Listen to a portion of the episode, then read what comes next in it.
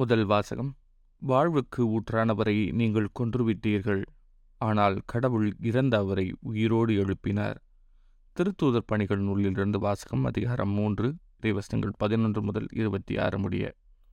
கால் ஊனமுற்றிருந்தவர் நலமடைந்த பின் பேதுருவையும் யோவானையும் விடாமல் பற்றி கொண்டிருக்க. எல்லா மக்களும் திகிலுற்று சாலமோன் மண்டபம் என்னும் இடத்திற்கு ஒரு சேர ஓடி வந்தனர். பீதுரு இதைக் கண்டு மக்களை பார்த்து கூறியது எருசலேம் மக்களே நீங்கள் ஏன் இதை பார்த்து வியப்படைகிறீர்கள்? நாங்கள் எங்கள் சொந்த வல்லமையாலோ இறைப்பற்றாலோ இவரை நடக்கச் செய்துவிட்டது போல் ஏன் எங்களை உற்று பார்க்கிறீர்கள்? ஆபிரகாம் ஈசாக்கு யாக்கோபு எனும் நம் மூதாதையரின் கடவுள் தம் ஊழியர் இயேசுவை பெருமைப்படுத்தினார். ஆனால் நீங்கள் அவரை புறக்கணித்து பிளாத்திடம் ஒப்புவித்து விட்டீர்கள்.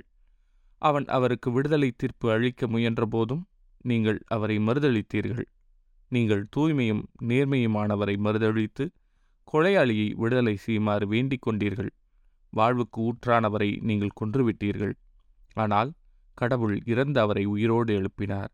இதற்கு நாங்கள் சாட்சிகள். இதோ உங்கள் கண்முன் நிற்கிற இவர் உங்களுக்கு தெரிந்தவர். இயேசுவின் பெயரே இவருக்கு வலுவூட்டியது. அவர் பெயர் மீது கொண்டிருந்த நம்பிக்கையால்தான் இது நடந்தது. இந்த நம்பிக்கையே உங்கள் அனைவர் முன்பாகவும் இவருக்கு முழுமையான உடல் நலனை கொடுத்துள்ளது. அன்பர்களே நீங்களும் உங்கள் தலைவர்களும் அறியாமையினாலேயே இப்படி செய்துவிட்டீர்கள் என எனக்கு தெரியும். ஆனால் கடவுள் தம் மிசியா துன்புற வேண்டும் என்று இறைவாக்கினர் அனைவர் வாயிலாகவும் முன்னறிவித்ததை இவ்வாறு நிறைவேற்றினார். எனவே உங்கள் பாவங்கள் போக்கப்படும் பொருட்டு மனம் மாறி அவரிடம் திரும்புங்கள். அப்பொழுது ஆண்டவர் புத்துயிர் அளிக்கும் காலத்தை அருளி உங்களுக்காக ஏற்படுத்திய மெஸ்ஸியாவாகிய இயேசுவை அனுப்புவார். விண்ணேற்றமடைந்த இயேசு யாவும் சீர்படுத்தப்படும் காலம் வரை விண்ணுலகில் இருக்க வேண்டும். பழங்கால தூய இறைவாக்கினர் வாயிலாக கடவுள் இந்த காலத்தை குறித்து கூறியிருந்தார். மோசேயும் உங்கள் கடவுளாகிய ஆண்டவர் உங்கள் சகோதரிடமிருந்து என்னைப் போல் ஓர் இறைவாக்கினரை தோன்றச் செய்வார். அவர் உங்களுக்கு கூறும் எல்லாவற்றிற்கும் நீங்கள் செவிசாயுங்கள். அந்த இறைவாக்கினருக்கு செவிசாய்த்து கீழ்ப்படியாத எவரும் மக்களினின்று அடியோடு அழிக்கப்படுவார் என்று கூறியுள்ளார். சாமுவேல் தொடங்கி இறைவாக்குரைத்த அனைவரும் இந்த காலத்தை பற்றி அறிவித்து வந்தனர். அந்த இறைவாக்கினர் உரைத்ததை உரிமையாக்கிக் கொள்பவர்கள் நீங்கள். கடவுள் ஆபிரகாமிடம் உன் மரபினர் வழியாக மண்ணின் மக்கள் இனங்கள் அனைத்தும் ஆசி பெறும் என்று கூறி உடன்படிக்கை செய்தார். கடவுள் உங்கள் மூதாதையரோடு அந்த உடன்படிக்கையையும் உரிமையாக்கிக் கொள்பவர்கள் நீங்களே. ஆகையால் நீங்கள் அனைவரும் உங்கள் தீய செயல்களை விட்டு விலகி ஆசி பெற்றுக்கொள்வதற்காகவே கடவுள் தம் ஊழியரை தோன்றச் செய்து முதன் முதல் உங்களிடம் அனுப்பினார். இது ஆண்டவரின் அருள்வாக்கு. இறைவா உமக்கு நன்றி. நற்செய்தி வாசகம். மெஸ்ஸியா துன்புற்று இறந்து மூன்றாம் நாள் உயிர்த்தள வேண்டும் என்று எழுதியுள்ளது. லூக்கா எழுதிய தூய நற்செய்தியிலிருந்து வாசகம் அதிகாரம் இருபத்தி நான்கு. இறைவசனங்கள் முப்பத்தி ஐந்து முதல் நாற்பத்தி எட்டு முடிய அக்காலத்தில் சீடர்கள் வழியில் நிகழ்ந்தவற்றையும் இயேசு அப்பத்தை பிட்டு கொடுக்கும்போது அவரை கண்டுணர்ந்து கொண்டதையும் அங்கு இருந்தவர்களுக்கு எடுத்துரைத்தார்கள்.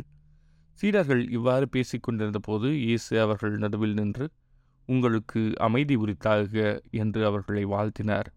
அவர்கள் திகிலுற்று அச்சம் நிறைந்தவர்களாய் ஓர் ஆவியை காண்பதாய் நினைத்தார்கள்.